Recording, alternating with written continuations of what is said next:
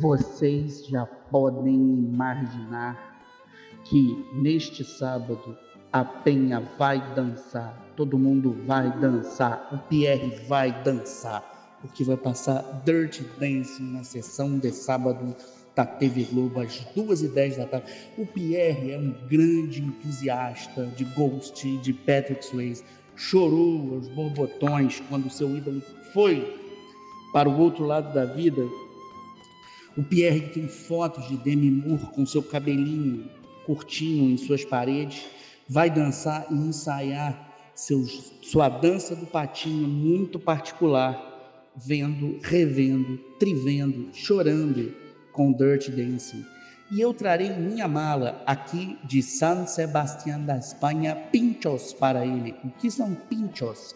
Antes de tudo, eu estou num dos maiores festivais de cinema do mundo, que fecha o circuito dos grandes festivais aqui no norte da Espanha. O Alex Serafim, que fez aniversário há pouco tempo, nosso produtor, nosso diretor, nosso patrão, nosso músico, que não é Alexandre, que é Alex, ele sempre me pergunta, mas onde raios é San Sebastián? No norte da Espanha. E aqui nós temos, a cidade é conhecida pelos Pinchos, P I N T X O S, além de ser conhecida pelo Euskara, ou Euskara, que é a língua local, que é considerado o idioma mais antigo da Europa, é uma derivação aí do latim, do espanhol, ninguém sabe de, de onde vem isso, e eles falam tudo com X, é, é uma língua bem curiosa de se perceber. Donostia é São Sebastião, em Euskara. O festival termina neste sábado com a projeção de Marlowe, longa de policial de Neil Jordan, realizador de Traídos pelo Desejo, tendo Liam Neeson, seu antigo parceiro, é, com quem fez Michael Collins, O Preço da Liberdade, ganhador do, do Leão de Ouro de Veneza. Eles unem forças novamente para fazer um filme policial de época que vai ser exibido aqui em Encerramento, seguido por Blonde, que é a biografia, a cinebiografia da Marilyn Monroe, construída pelo Andrew Dominic para a Netflix. E, em paralelo, vai ter a premiação. A Concha de Ouro é um dos prêmios mais disputados e mais respeitados do cinema, que é dado desde que o festival começou. Esse festival foi criado em cinquenta e três, ele tá, mil novecentos e cinquenta e três, ele está na sua edição de número setenta, e ele tem como curador artístico José Luiz Rebordinos, que organiza uma competição latino-americana, que inclui filmes ibéricos, é, ibero-americanos, né? E, e hispano-americanos. Tem um brasileiro, que é o Carvão, da Carolina Markovics, que, aliás, é um filme extraordinário, e que tem a Maeve Jenkins no elenco. E existem outros filmes na competição muito fortes, como mil novecentos e setenta e seis, da Manuela Martelli, e o meu preferido, que é o Tenho Sonhos Elétricos, que veio laureado lá de Locarno com os prêmios de melhor direção para Valentina Maurel, Maurel, Valentina Maurel, e prêmios de melhor atriz para Daniela Martins Navarro e ator para Reinaldo Amiendo Gutierrez.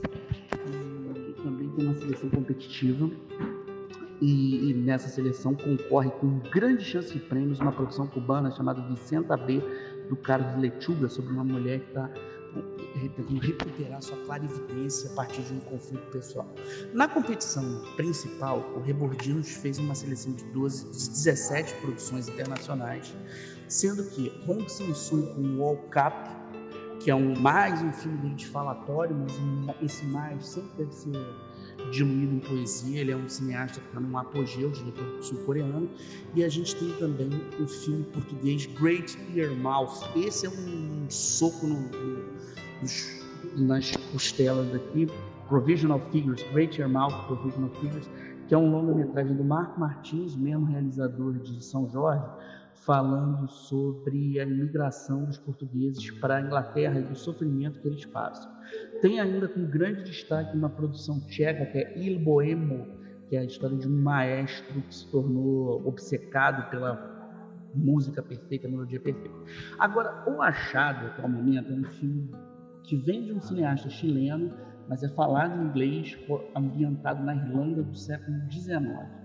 E tem como protagonista a atriz Florence Pugh, que trabalhou lá no Viúva Negra.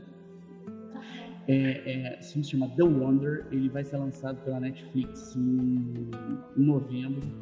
Ele é baseado num livro homônimo, é, que foi lançado no Brasil como um milagre e é chamado em Portugal de prodígio. E é uma luta de uma mulher que é uma enfermeira, viúva, que perdeu um filho, um bebê interpretado pela Florence, para ajudar a investir uma cidadezinha, um vilarejo holandês lá dentro da Inglaterra, para ajudar aquela cidadezinha a, a, a desvendar um caso muito bizarro. Tem uma jovem, uma menina de uns doze anos, que ela não come há meses, há quatro meses, não come nada, e ela desenvolve, apesar de não comer, ela não emagrece, não perde peso, ela fica igual, não mostra sinais de doença, mas ela entra num estado quase que de transe, buscando o infinito, buscando o além, e acredita-se que possa ser um milagre. E o papel dessa personagem, interpretado pela Florence, é fazer com que esse milagre seja investigado, para ver se não é uma falcatrua. O diretor, Sebastián Lelio, ele chamou a atenção no Festival de Berlim em dois mil e três com Glória, que ele retomou nos Estados Unidos com o nome de Glória Bell. Depois ele ganhou um Oscar em Uma Mulher Fantástica, fantástica, que é uma história de uma cantora trans que passa por uma série de humilhações e transfobias depois que seu namorado morre nos braços dela. Ela, ele, o Lélio ganhou o prêmio de melhor roteiro no Festival de Berlim com essa longa-metragem. É um longa absolutamente deslumbrante, que demonstra a força do cinema latino-americano. Ainda que na seleção de São Sebastián, o Rebordinos organizou, com a ajuda do jornalista, é, de um jornalista aqui, local, é, uma, em Gutierrez, uma, uma, uma, uma homenagem ao diretor francês Claude Sauté, conhecido por filmes como é, filmes, aliás, mitológicos, que deram a ele muita, muito sucesso, como César e Rosalie, que é um filme extraordinário, As Coisas da Vida e O Coração do Inverno. Sim, o festival está fazendo uma retrospectiva poderosa dele. Já já novidades aqui de San Sebastián para vocês. Musiquinha.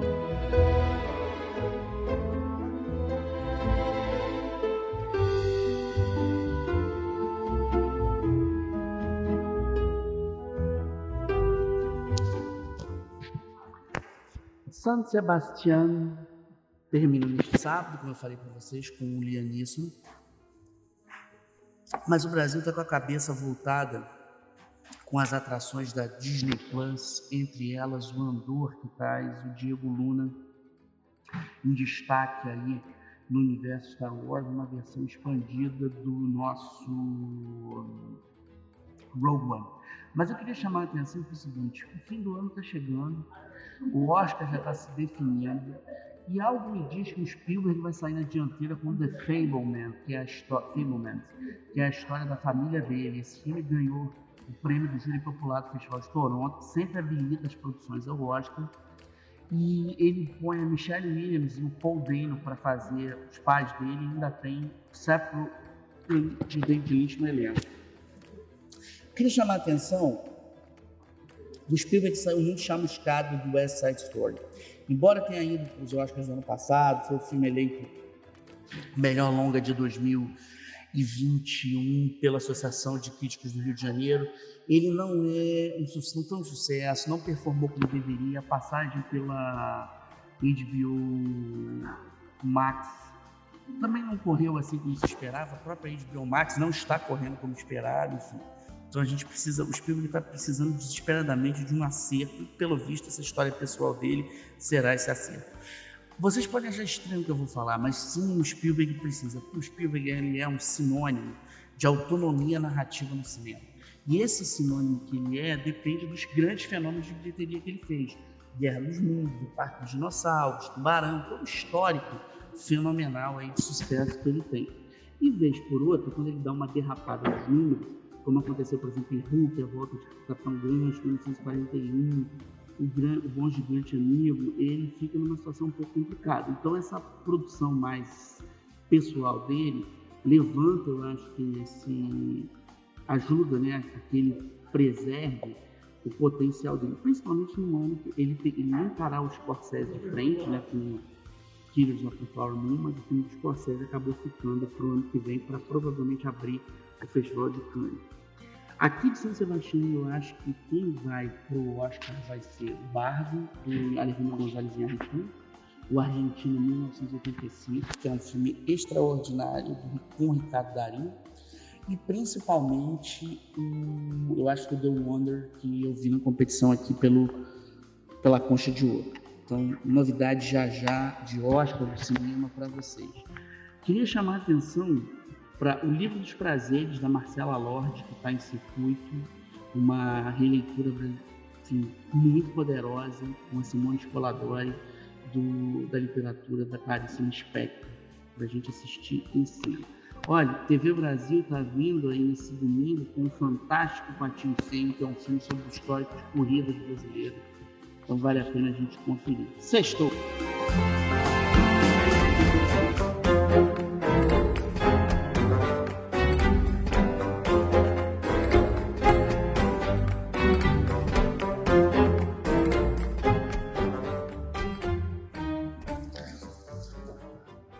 Ricardo Darín é uma grande, um grande trunfo da América Latina em circuito, no mundo todo.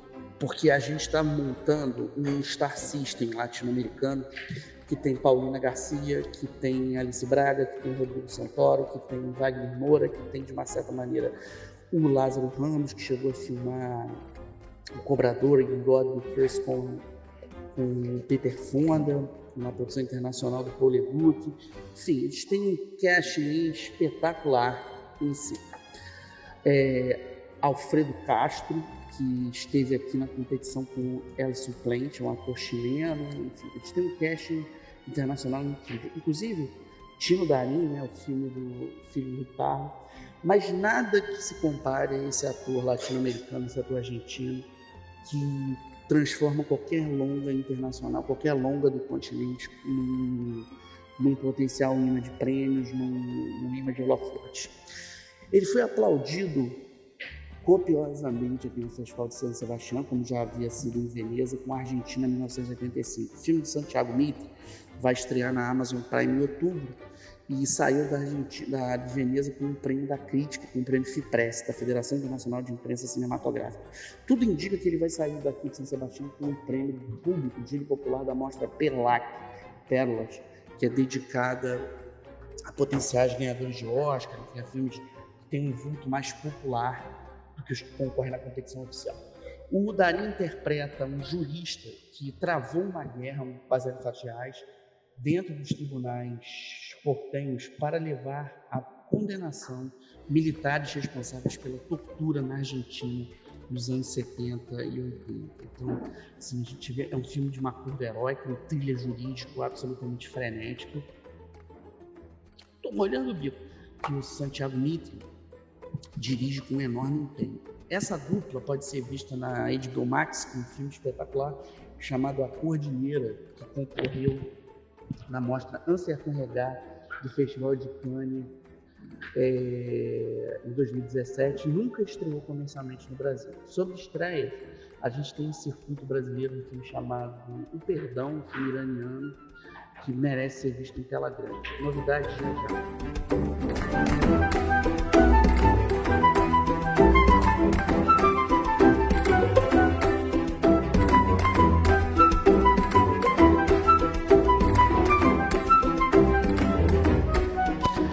Das dicas, queria chamar a atenção para vocês diretamente o que o Pierre não pode perder. Correndo atrás do Jefferson D. e doutor Gama, também esse mesmo diretor, que é um dos pilares da luta antirracista no Brasil, que estão na, na Globoplay. Queria chamar a atenção para o fato de que a T V Brasil vai exibir neste domingo às quatro horas Vestido para Casar, que é um dos filmes preferidos do Pierre. Pierre já foi padrinho de vários casamentos, foi padrinho ao lado daquela criatura lá de Partido Alfético, cujo nome a gente não pode dizer. Gosto muito desse filme, que vai estar na T V Brasil. Olha, na Globo, olha o que a gente tem. Além do Dirty Dancing, a gente tem neste, nesta madrugada, de sexta para sábado, Aprendendo com a Vovó, com a Lily Tomlinson, passa de madrugada, quase nas três e pouco da manhã, três horas, se se programarem. No domingo, a Globo exibe A Cabana, às às três e cinquenta, celebrando a força da atriz Olivia Spencer. Veio ao Brasil, né, lançar esse longo, em dois mil e dezessete. E tem a Atômica, com a Charlize Theron, no domingo maior.